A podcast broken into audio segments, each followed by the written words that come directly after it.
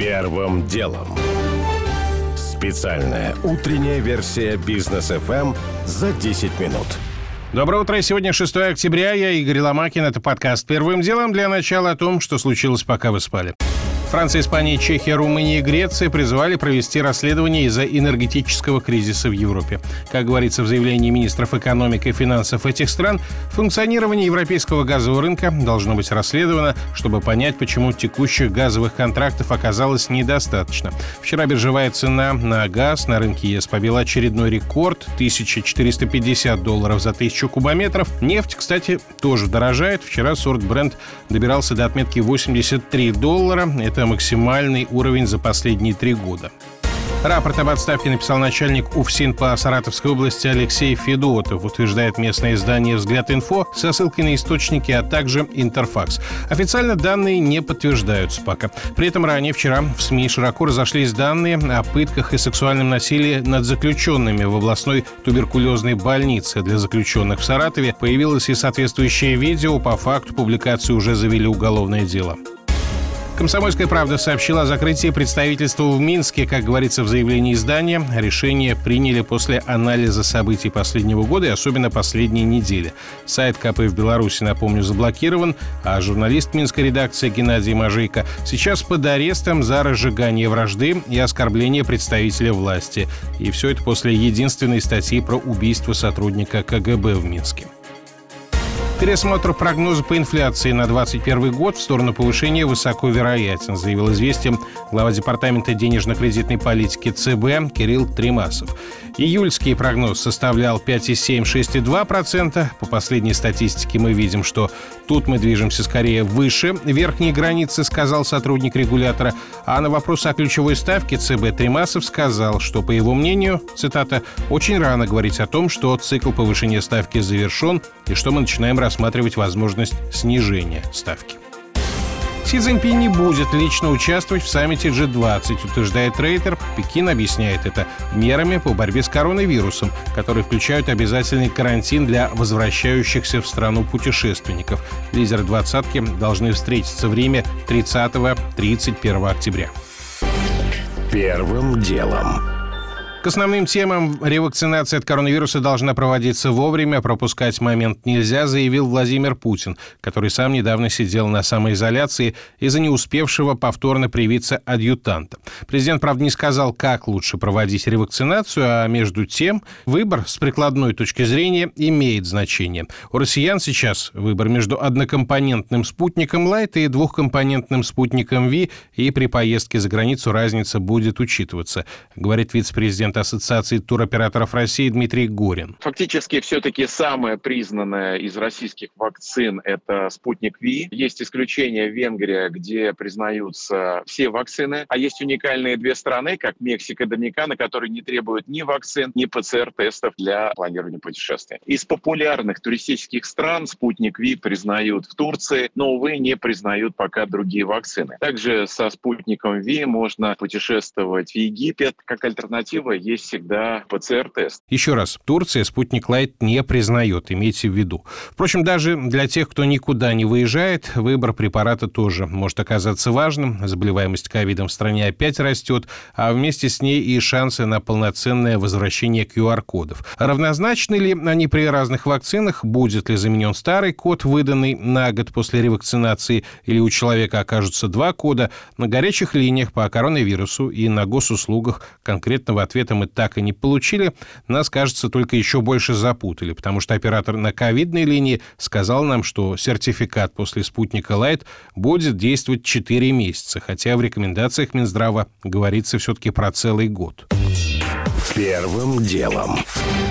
Сергей Собянин сообщил о скором начале массового экспресс-тестирования в Москве. Сейчас тестируют посетителей в МФЦ и торговых центрах, а через неделю-две начнут проверять на ковид и учеников в школах. Впрочем, первый проректор Высшей школы организации управления здравоохранением Николай Прохоренко в этой мере особого смысла не видит. Точность этих экспресс-тестов, она около, скажем, даже говорят, 85% от ПЦР.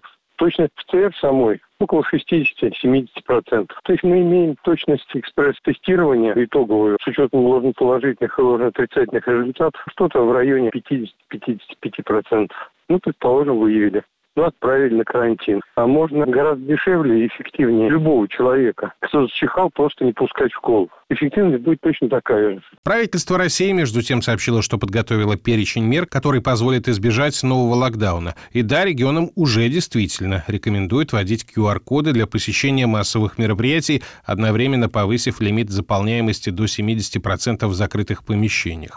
Что такое массовые мероприятия, правительство не уточнило, но в прошлом году ограничения вводились на посещение заведений общепита и досуга. Впрочем, все будет зависеть от ситуации. Вице-премьер Голикова дала понять, что в случае ухудшения ситуации QR-коды распространят на другие сферы общественной жизни. Напомним, последние дни число заражений в России держится выше 25 тысяч случаев за сутки. Столько же было на пике третьей волны в июле, а по летальным исходам страна почти ежедневно обновляет антирекорды. Сейчас в сутки умирает от ковида почти по 900 человек. В июле цифры были примерно на 100 меньше. Первым делом.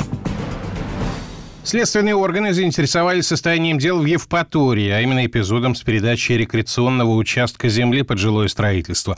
Была даже информация, что задержана глава городского совета и, между прочим, член Госсовета от Крыма Олеся Харитоненко. В Горсовете, правда, заверили, что хотя был обыск в ее рабочем кабинете, она не задержана, а на больничном. Однако ранее глава Крыма Сергей Аксенов заявил, что в отношении Харитоненко ведутся следственные действия по делу о злоупотреблении служебным положением и грозно добавил, что неприкасаемых нет. О реакции на полуострове на новости рассказывает публицист Александр Горный. Новость, конечно, вызвала эффект разорвавшейся бомбы, тем более Олеся Харитоненко является членом Госсовета от Крыма, тем более она член Единой России. Буквально недавно мы видели арест очередного вице-премьера Крыма Евгения Кабанова. Крым последние годы является лидером по арестам высокопоставленных чиновников. Вот Кабанов был третий по счету вице-премьера, а фактически четвертый санкций. А нынешние аресты, конечно, они будут иметь очень серьезные последствия и для развития региона, и для внутренней здесь расстановки политических, экономических элит, которые, конечно, в российском Крыму не стеснялись и очень бодренько так оперировали земельными, имущественными и денежными ресурсами федерального бюджета. Говоря про следственные действия конкретно в Евпатории, Аксенов, кроме Харитоненко, не назвал никаких других имен, а некие источники через информагентство опровергли сообщение о задержании главы городской администрации Романа Тихончука. Он, говорят, проходит по делу только как свидетель. При этом прежний мэр Андрей Филонов сейчас отбывает наказание. Он получил шесть с половиной лет как раз за махинации с землей. Первым делом. Трансформацию российского энергосектора должен обсудить сегодня Владимир Путин. Накануне президент уже озвучил планы повысить темпы роста экономики за счет экологических мероприятий. Обратил внимание, что доля энергии от АЭС, гидроэлектростанций, ветряных и солнечных электростанций превышает в России 37% и указал на истерику и неразбериху на рынке углеводорода в Европе из-за того, что там не происходит плавного перехода к зеленой энергетике.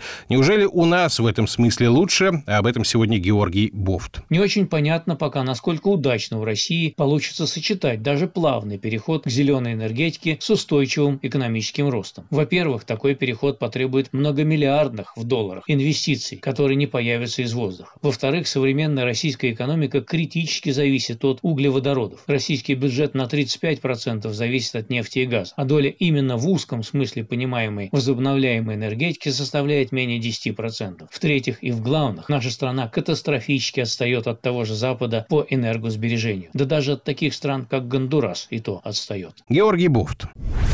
Первым делом.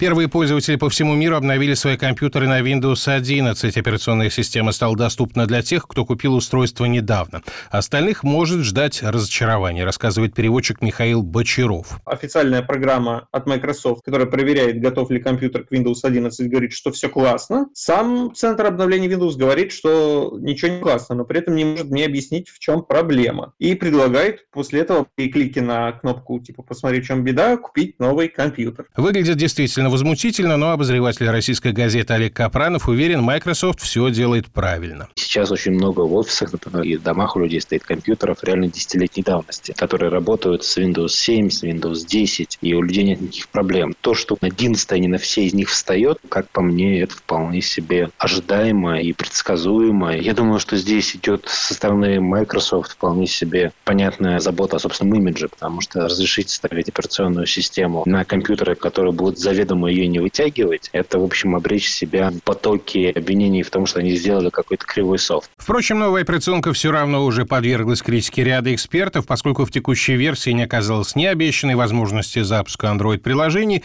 ни важной для геймера функции Direct Storage, которая призвана значительно повысить производительность в играх. Так что многие эксперты предлагают пока не думать о новинке, и пускай ее обкатывают энтузиасты. Тем более, что обычным пользователям Microsoft обещает поддержку Windows 10 до 2025 года.